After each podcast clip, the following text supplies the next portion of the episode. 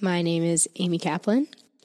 I see a lot going on in the world around me, and I see a lot of problems. As a high schooler and a 16 year old, I feel like I can't really change anything, but science is a powerful tool. Project 80 is a group of students from the Pingree School. So, Project 80 goes directly to data from scientific experiments. Goal of Project 80 is to get the average person to think about science and think about how it impacts their lives. Science is a powerful tool. I am Project 80. I am Project 80. This is Sarah Moseson, Lindsay Yale, Charlotte Kernan, Josh Metzger. And this is our attempt to use science to change the world around us. Change what matters. So, one day I was in Starbucks with Project 80, and we were talking about sciencey things. So this guy comes up to us, and we're going to call him Starbucks Guy. And that's where our story began.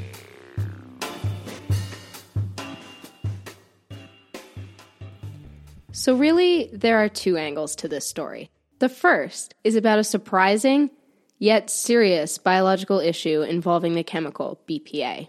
The second side is our bigger picture research story about how to get around obstacles, like what do you do when you find conflicting evidence and contrasting papers? Science isn't always as black and white as people think it is.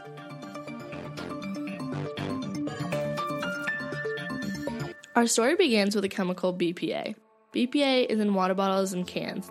These BPA molecules break down, therefore, the lining leaks in to the contents of the water.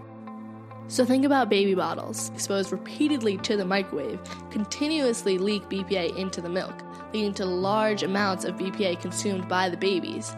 Obviously, this is bad, so people told the FDA about it and they banned BPA in baby bottles.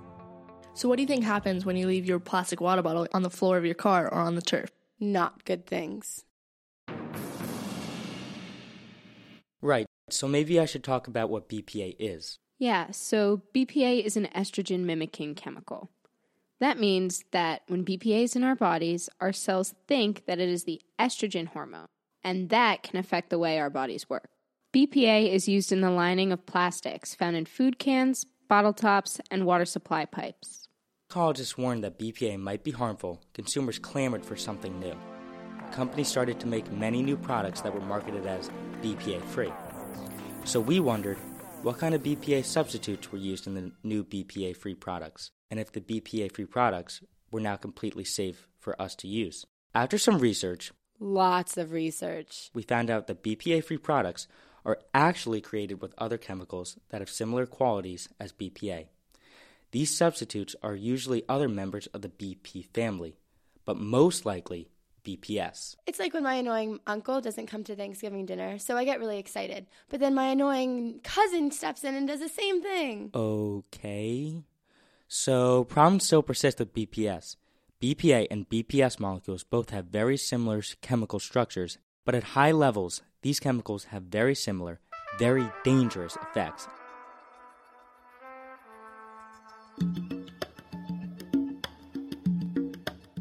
So, Project 80 doesn't look at news sources and popular media like Newsweek. We have to go right to the data, the primary sources, the science journals, and look at the data for ourselves and come up with our own conclusions. So, we looked at these scientific journals and we saw the effects of BPA on rats and zebrafish.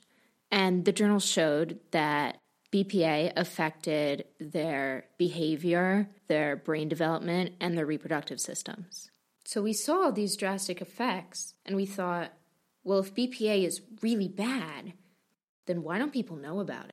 At this point, we were really at the edge of our understanding. We couldn't get any more information from the papers, and our mentor didn't know either. So, what do you do if you don't know the answer and your mentor doesn't know the answer? You call up your mentor's father. It seemed we may have jumped to conclusions. We were too eager to vilify BPA and its manufacturing companies. But when we talked to Papa D, he told us some very discouraging things. Things that made our story way more complicated. That we had not compared the effects of BPA in humans to the effects of BPA in rats featured in our most significant studies. This is where the data was thrown off. It turns out that humans excrete BPA Pee it out. much quicker than the mice. So, because BPA spends more time inside the rat, BPA has a greater ability to bind to receptors and cause observable effects in the rats. Oh, so all the dangerous results in the rats would have been exaggerated. We began to wonder if it would be valid to compare problems we were seeing in our studies with rats to humans. More importantly, does BPA even have a significant and harmful effect at our typical exposure level? At this point, we took a step back. We realized we had a lot of potential problems that could affect our story. Rats excrete BPA differently than humans, and all of our studies so far had been looking at rats. So we didn't know if we actually had proof that BPA at low dosages could affect us. So we questioned the legitimacy of our story. Honestly, at this point, a lot of people wanted to stop. We knew there was a story here. We might have to dig a little further, but there had to be evidence supporting our claim. We all decided that the only way to go further was to call up Starbucks Guy. At this point, it might be important to point out that Starbucks Guy is actually a graduate school researcher doing research on BPA at Rutgers. So, Starbucks Guy gave us a lot of articles talking about the effect of BPA on humans. And he really stressed that it wasn't that BPA has a significant effect on us at one small dose. It was the fact that BPA is all around us, and that at continual low dosages, BPA has a significant and harmful effect on our development systems. After our meeting with Mr. Tucker, we asked ourselves again if we should go forward and continue with our BPA project. And we all agreed that we had to go forward. So, after we decided that we were going to keep going with our BPA project, we took a look at some of the articles that the BPA researcher gave us.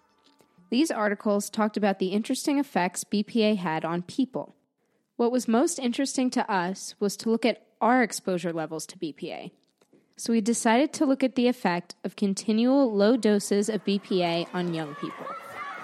So, when we looked into the low dose effects of BPA, we found a lot of journals that suggested that the chemical, even through common exposure, can have a harmful effect on us. And more specifically, it can disrupt the prenatal and newborn development of babies. And babies are much more vulnerable to the effects of BPA because they're smaller than adults and still going through their developmental stages. Even developing embryos can be affected if their moms are taking in constant low doses of BPA, which a lot of people do. The effect is more concentrated because even the smallest changes in early development have long term effects. Think about trying to build a house on a crumbly foundation. Or better yet, imagine you are playing Jenga. Imagine you remove a piece from the top. Nothing happens. However, when you remove a piece from the bottom, the whole thing comes crashing down. It cannot be built in the same fashion because the foundational pieces are so important. And this was really scary to us because it showed that we all could be affected by BPA. And now it became our responsibility to tell others about it. So then, what's the takeaway? Well, we learned that there's significant data showing the negative effects of BP family chemicals on developing humans. To summarize, BPA does have negative effects on developing humans. So, infants, children, and teenagers, just like us. And BPA substitutes can be just as harmful as BPAs. While we know that developing humans are the most effective, we still don't know if BP chemicals are safe for adults. In the end, the moral of our story is the same for both BPs and science. There is conflict in the evidence, and as important as the issues are, we can't force the answer.